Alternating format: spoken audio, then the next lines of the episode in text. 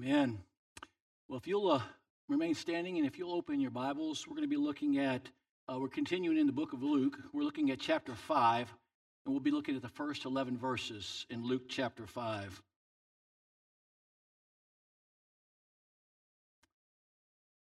This is what Jesus is calling his first disciples. He says, On one occasion, while the crowd was pressing in on him to hear the word of God, he was standing by the lake of Gennesaret, and he saw two boats by the lake, but the fishermen had gone out of them and were washing their nets. Getting into one of the boats, which was Simon's, he asked him to put out a little uh, from the land. And he sat down and he taught the people from the boat. And when he had finished speaking, he said to Simon, Put out into the deep and let down your nets for a catch. And Simon answered, Master, we toiled all night and took nothing. But at your word, I will let down the nets. And when they had done this, they enclosed a large number of fish, and their nets were breaking. They signaled to their partners in the other boat to come and help them, and they came and filled the boats so that they began to sink. But when Simon Peter saw it, he fell down at Jesus' knees, saying, Depart from me, for I am a sinful man, O Lord. For he and all who were with him were astonished at the catch of fish that they had taken. And so also were James and John, sons of Zebedee, who were partners with Simon. And Jesus said to Simon, Do not be afraid. From now on, you will be catching men. And when they had brought their boats to land, they left everything and followed him. Let's pray. Heavenly Father, God, as we open up your scriptures today, as we look at your word, Lord, your word to us. May, Lord, may our hearts be open. May our, our minds be clear. May, Lord, we have a receptive spirit to receive what you speak, Lord. May the words of my mouth, the meditation of my heart be acceptable and pleasing to you, O Lord, my rock and my redeemer. In Christ's name I pray. Amen. Please be seated. Well, grace and peace to you, Shorebreak. This is Super, Day, Super Bowl Sunday. We have a pretty large crowd here. Now, well, it's a, you know, when we look at the around the world right now, I think there's millions of people. I don't know if, if you're watched if you've watched any of the game or hopefully nobody here is uh, streaming the game right now.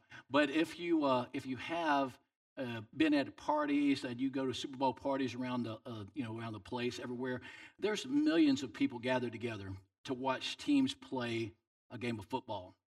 Today, though, we're going to be looking at what it means to actually get into the game. Uh, and in this case, it's the game of making disciples.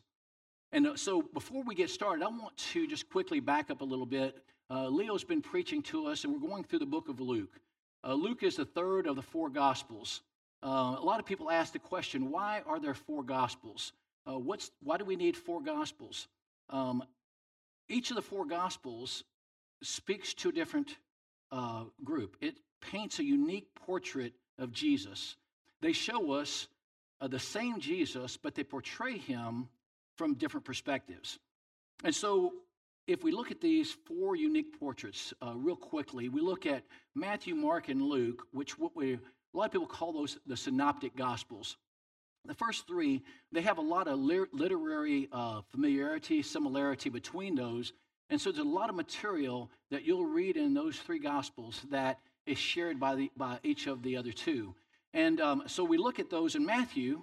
Uh, so Matthew was written by a Jewish author, written to a Jewish audience about the Messiah of the Old Testament, the promised Messiah, who is Jesus. And Matthew, by the way, quotes more from the Old Testament than any of the other Gospels. And then we got the book of Mark. Now, Mark is the shortest uh, of the, of the uh, four Gospels, and it was likely the first one that was written. And uh, it really portrays Jesus as the suffering Son of God uh, who offers himself as a sacrifice for sins. Uh, Mark was written, by the way, to a Gentile audience, which is basically a non Jewish audience. And uh, in this case, particularly, it was written to the Roman citizens of the time. Now we, got, we have Luke.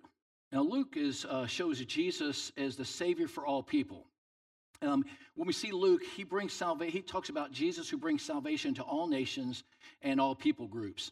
Uh, Luke is written also to a Gentile audience. In fact, uh, most agree that Luke himself was a Gentile. He was a physician, and so because of that, he was very thorough in what he did.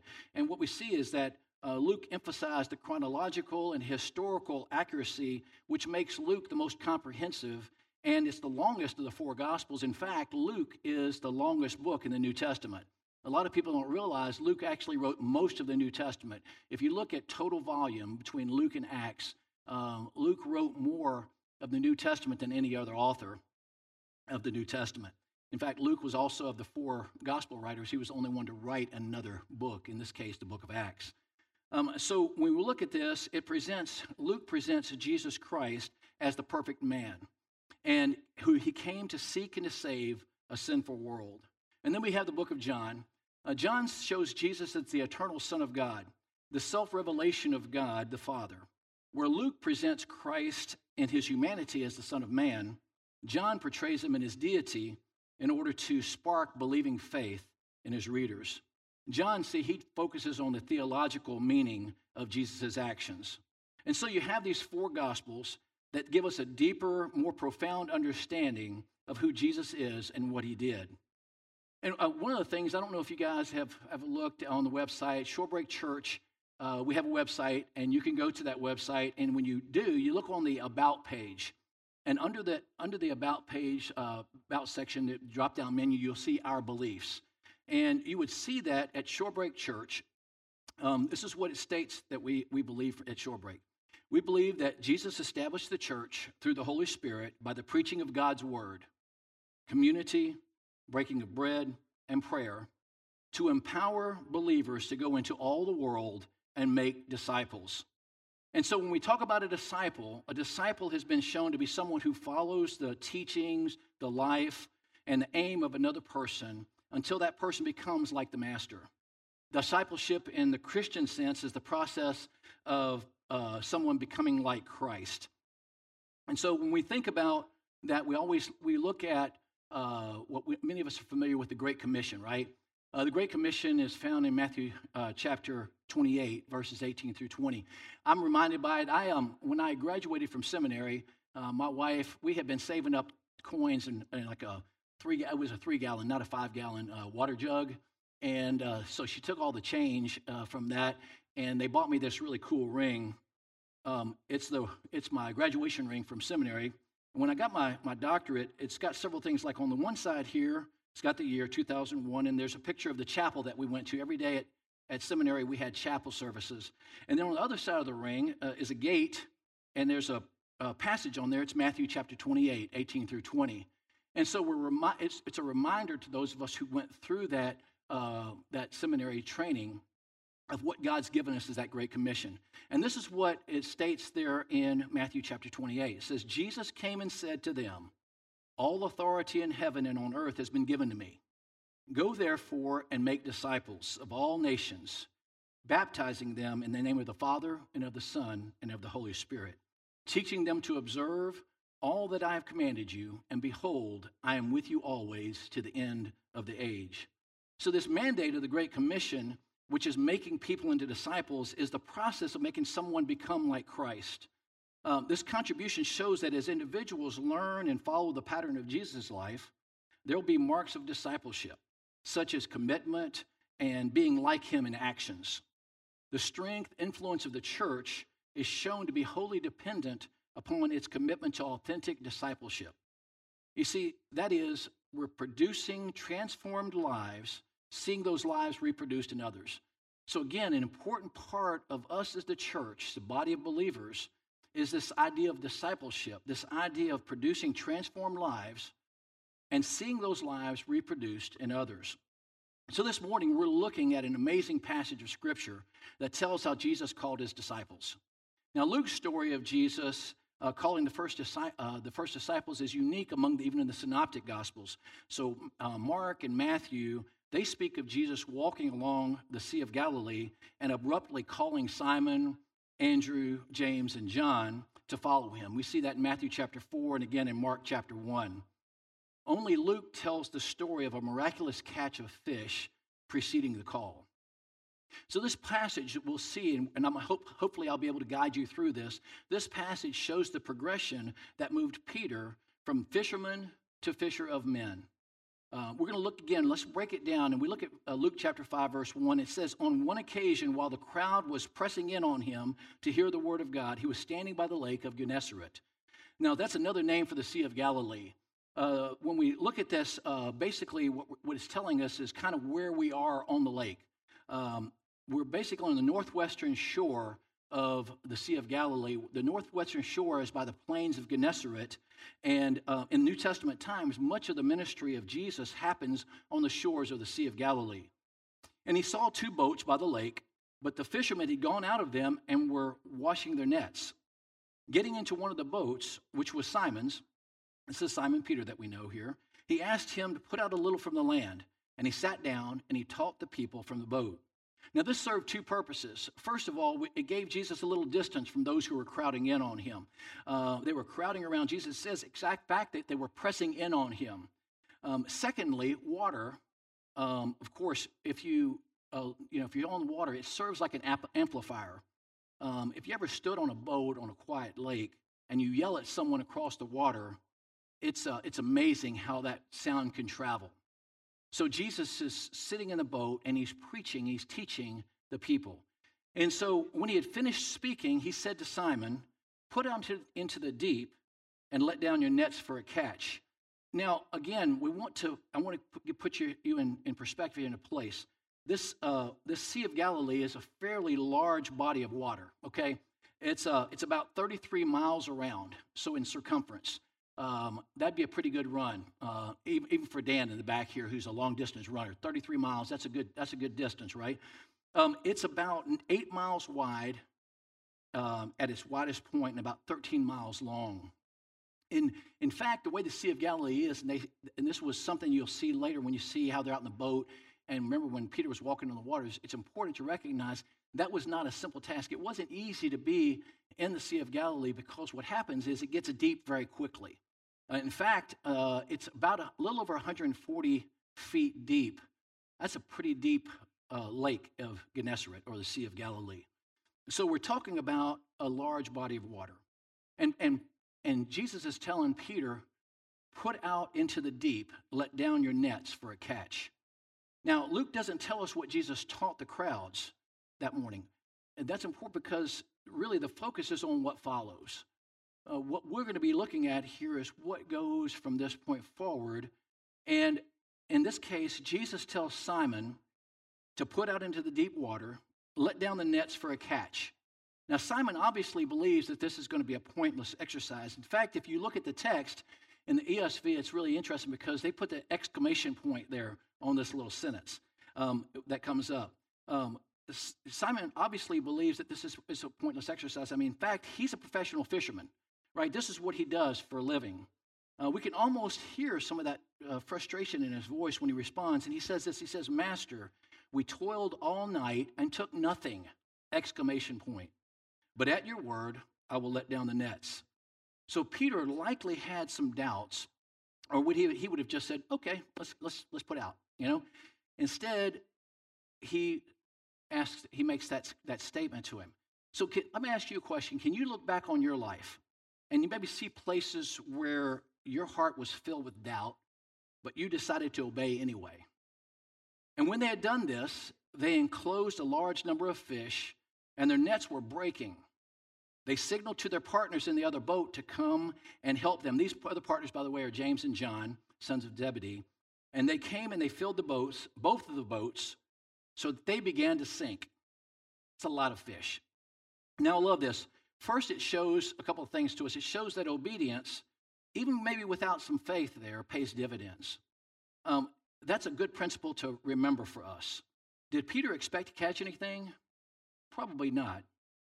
But he was just maybe maybe was humoring Jesus, whatever the case may be. But obedience without any faith, it has still has its own reward. In fact, throughout Scripture, we read God tells us to be doers, not hearers only. God tells us that our actions, our behaviors is what He calls us to. Yeah, He tells us to obey. Now, sometimes we say, doggone it, I don't, but we still need to obey. What we see here by Peter is he obeyed. And so here's the situation uh, obedience, Jesus didn't just get a lesson, Peter did. He learns that Jesus knows Peter's business better than Peter does. Jesus isn't just a Sunday morning theological expert. Jesus knows Peter's business better than Peter does. And I'll tell you what, Jesus also knows your business better than you do. Do you know that? It's absolutely true. Folks, this is why we obey, even if we disagree, like Peter. It's because Jesus knows best. His commands are only for our good. Rest assured, God knows your business better than you. His commands are for our good, not for our ill. Samuel told Saul in 1 Samuel 15, he said, to, to obey is better than sacrifice. Obedience has its own reward. So let's go back to Peter here. Suddenly he's got all those fish. Nets are breaking. Not one, but two boats are sinking from the weight of all those fish. Peter's reaction is extraordinary. Incredibly, he looks at all those fish, and then he looks at Jesus, and we read in verse 8 But when Simon Peter saw it, he fell down at Jesus' knees, saying, Depart from me, for I am a sinful man, O Lord. For he and all who were with him were astonished at the catch of fish that they had taken. So, in that haul of fish, Peter saw two things that he hadn't seen before. He saw the absolute holiness of Jesus, and he saw the absolute sinfulness of Peter. See, the scales fell from Peter's eyes at that moment. How about us? Have we seen the depravity in us in contrast to the holiness of Jesus Christ? That's what drives repentance. You see, when you're in the presence of a greatness, uh, your heart is filled with a weird mixture of attraction and repelling. You're not sure if you want to draw close or if you want to run away. So, in the presence of true greatness, you're both attracted and you want to run away. That's what happened to Peter. When Jesus calls people to follow him, he often begins with this overwhelming vision of terror. Think about it. Throughout Scripture, we see that human sin, failure, inadequacy, there are no obstacles to God's call. God calls imperfect people to do God's work. People who are aware of their unworthiness and often doubting and resistant to God's call. God doesn't wait for them to shape up. He calls them as they are, and when and then he when they come, that's when he shapes us into faithful servants. So for example, when God appeared to Moses in the burning bush, Moses hid his face because he was afraid.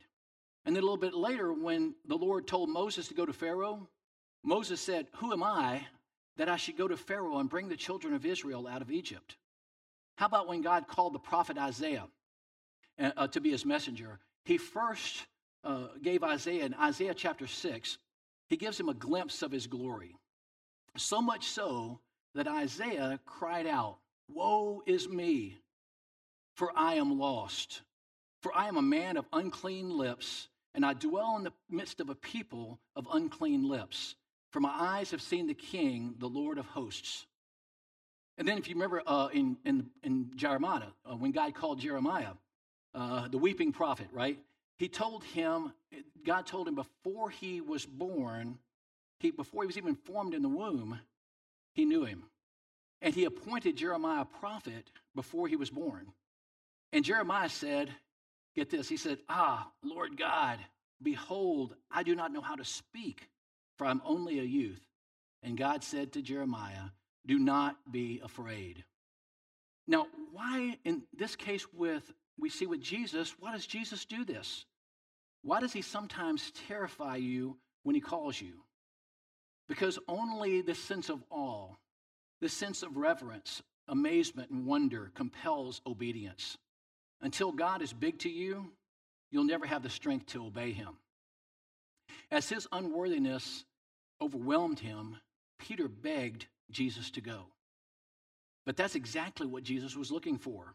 He couldn't use a Peter who was half in and half out. You see, when Peter recognizes who Jesus really is, addressing him as Lord. Now, by the way, he cha- if you look in the uh, passage a little bit earlier, a few verses before that, he said, Master, and then at, after the fish come in, Jesus says, Lord. He now is addressing him as Lord, not just Master. When he acknowledges not just his sin, but that he's a sinful man. He's ready for eternal life now and a life of discipleship. This sense of wonder and amazement, reverence, fear of the Lord, as you will, is the first quality of a disciple. But before we leave this point, I, I don't want to miss something. I wouldn't be serving you well if, if I left it here. You see, that, that same awe that Peter experienced here wasn't ultimately sufficient in his journey. Peter, even after seeing Jesus this way, he would still struggle with pride. You, if you follow his story through Jesus' life, all the way up through the crucifixion and beyond, uh, Peter was a zealous man. He's the one that chopped the ear off of the guard, and Jesus, like, come on, man, we got. To, he had to sew the ear back on. Uh, Peter was the one that said, "I will never deny you." He denied him three times, and when he did uh, deny him, after his failure, he fled uh, from Jesus in shame and hiding. And so Jesus, interestingly, in fact, when I was reading this, I thought, man, this sounds so familiar. He, Jesus repeats that exact miracle to Peter at the end of his life. It was after his resurrection, um, but it has a whole different effect. If you look in the book of John, chapter 21, the last book of uh, last chapter of the book of John, at the end of the Gospels, right after the cross and the resurrection, after Peter had denied Jesus, Jesus does this whole miracle again. Uh, Peter's out fishing again. This time there's seven of the disciples out there. Uh, the first ones that we saw that were called uh, Peter, James, John, Andrew. There's also Nathaniel. There's, there's basically seven of the disciples that are out there fishing. And Jesus says, I'm going to go out and fish. And the other guy said, Hey, we're going to come with you. And so they go out and they get in the boat. And um, you, you, notice they, they fish all night. And guess what? They catch nothing. And they, they try casting, and then what does Jesus do? He appears to them from the shore and he calls out to Peter. He says, um, Cast your net on the other side. And when he does, they catch so many fish they can't even pull, pull the net in.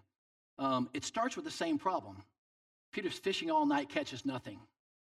And in these stories, there's this initial uh, does he even recognizing that who, who Jesus truly is? Uh, Jesus gives the same kind of odd instructions. He tells the first one, go out into the deep and cast and try again. And in this case, he says, try cast your, your net on the other side. Um, the final cast pulls in a miraculous haul. There's one distinction in these stories, though. In both stories, Peter has a strong reaction to the miracle, right? In the first story, in a story here in the book, in where we're looking at in Luke 5, Peter tells Jesus, Go away from me. In the second one, in John chapter 21, after seeing the miracle, here's what it says in, in uh, 21, verse 7. It says, Then Simon Peter tied his outer clothing around him, for he had taken it off, and he plunged into the sea, swimming. He was, he was in such a rush to see Jesus, he jumps in the water and he's swimming to Jesus. Talk about the difference between these two, these contrasts. In the first, Peter feels so unworthy that he just wants to get away. In the second, he's so drawn to who Jesus is and recognizes him and he swims back toward Jesus. What makes the difference? This last one happened on the other side of the cross, right? Where Peter just saw how much Jesus cared, uh, Peter saw how much Jesus cared for him and how committed he was to him, even when he sinned. Peter had denied Jesus, uh, yet Jesus still came for him. If anything, his love for Peter um, it seemed even stronger after Peter's failure than it had before. Peter had seen how Jesus felt about him, even in his failures. He loves you just the same. When you're wounded, when you struggle, and you fall, even as much as when you succeed. Here's a question When you think about how Jesus feels about you right now, what do you think? When you think about Jesus before you in all of his glory, what emotion comes over you? When the prodigal son returns, from traveling in the far country, remember the father is waiting and he's watching and he picks up his robe to run to him. When Jesus looks over a rebellious Jerusalem, he's not filled with seething anger, but he breaks down and he weeps over them.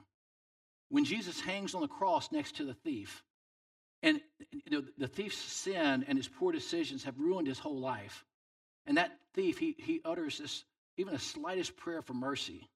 Jesus, who can barely speak, he hoists himself up to assure the repentant thief that that very day he will be welcomed into paradise. See, when Jesus looks at the lives of those of us who have messed up our lives with sin, what does he feel?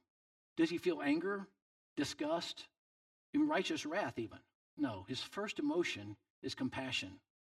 A compassion that makes him draw and basically pulls him uh, towards us. A compassion that makes him weep right alongside us in our pain.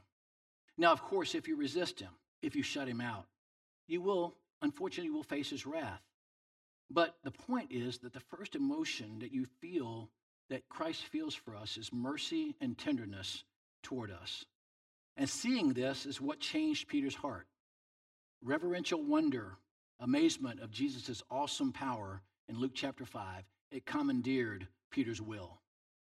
Again, the question that we have has your heart had this revelation? Here's your test. When you've messed up, when you've failed, what does your heart tend to do? To run from Jesus or toward him? So I ask, have you come to Jesus on his terms? I'm talking complete surrender. Now, have you seen his awesome holiness and your own unworthiness by comparison? If so, then you're ready to become a true disciple. Paul said, But if you will confess with your mouth Jesus is Lord, like we saw, Peter do, and believe in your heart that God has raised him from the dead, you shall be saved. Have you met him at the cross? Is he Lord? Have you been saved like Peter? And when we look at you know Peter being saved, you know you, you can look at this, the circumstances in right here. We don't know like what the circumstances around this are, but we do know that at this point, Peter confesses his sin. He's accepting Jesus. He calls him Lord. We know from this point forward, he is no longer half in. He's not half hearted. I'm all in, he says.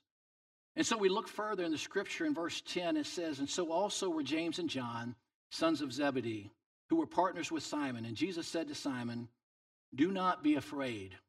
From now on, you'll be catching men. Don't be afraid, Jesus told Simon. From now on, you'll be catching people.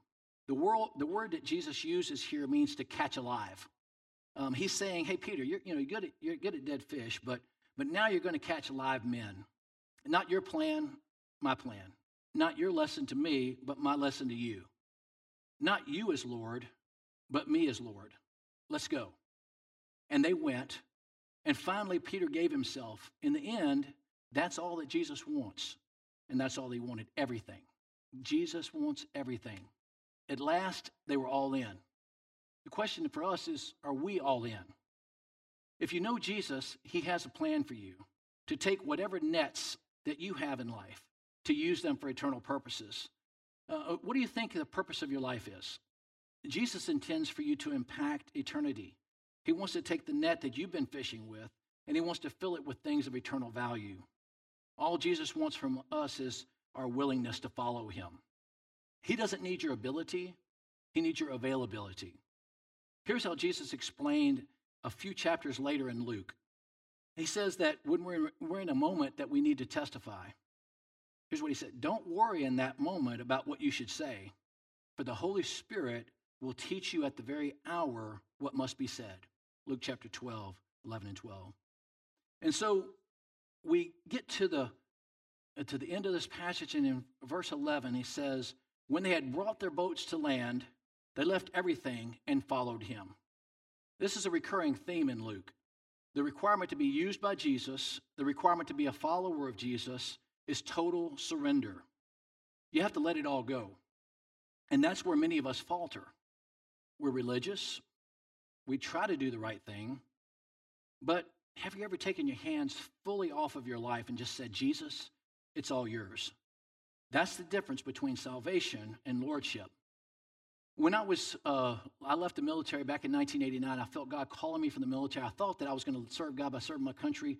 Uh, loved, loved being in the army. Um, I, have tried to find green every chance I get. Um, I loved um, serving God that way.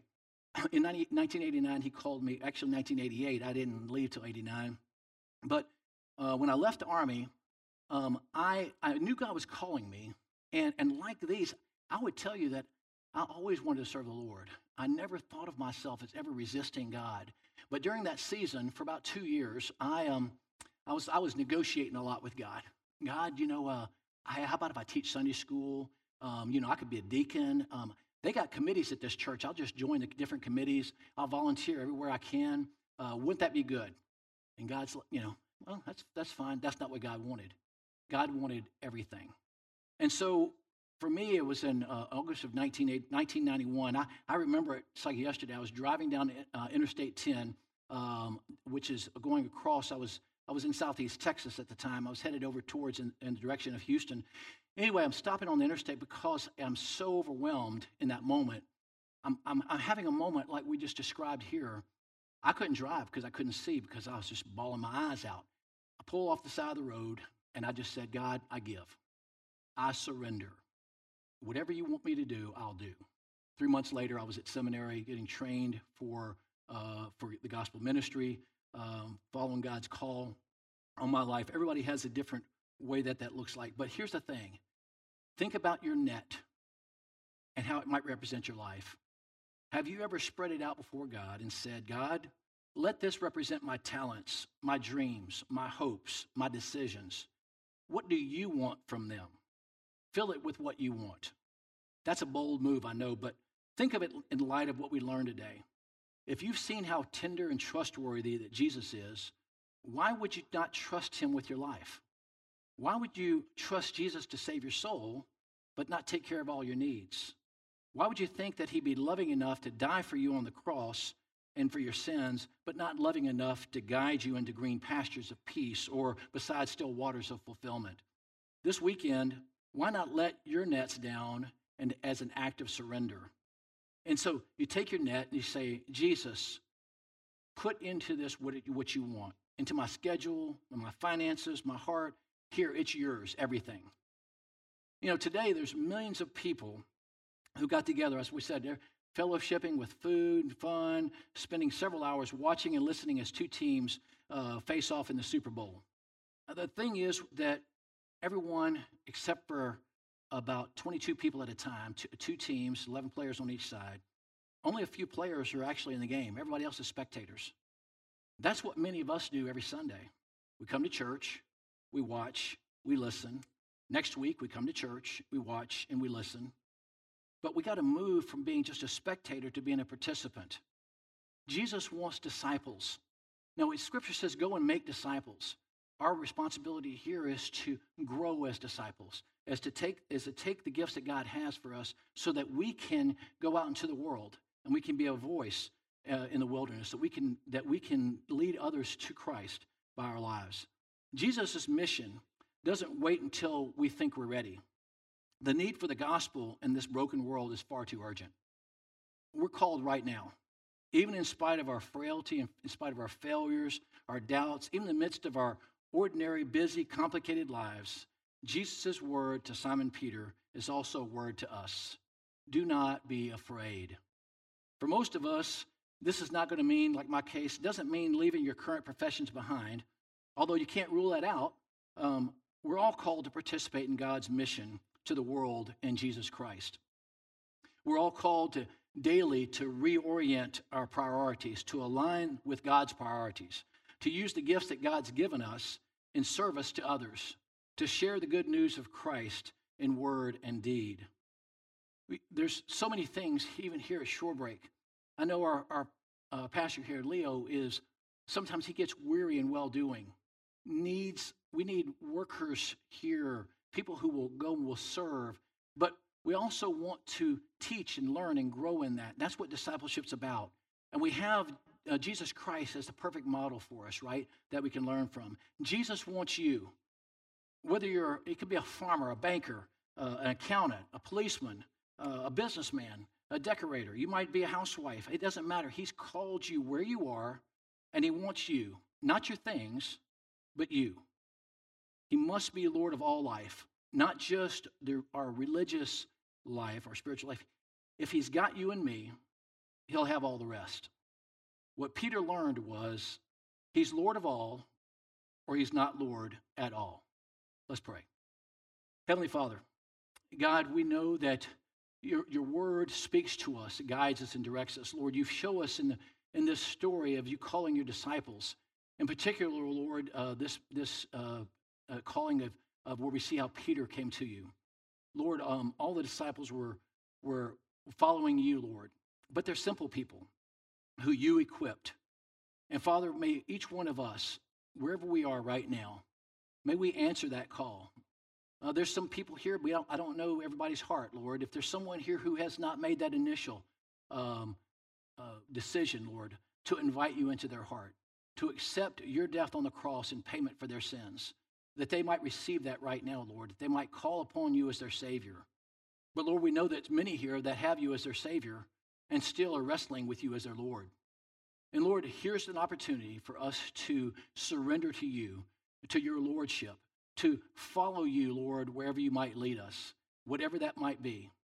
Pray, Lord, that you would um, just, as, as hearts are, are touched right now, Lord, uh, help each person not to walk away from here without making a decision, a decision to follow you, Lord, to truly be a disciple of yours uh, and to grow in that. Uh, Lord, if there's people that have questions, may they uh, come up to uh, the various leaders to be able to talk about that, to find out where they're most gifted. Uh, and whatever it might be, Lord, that you would use them in a mighty way, all to your glory. We give you praise, we give you glory in Jesus' name. Amen.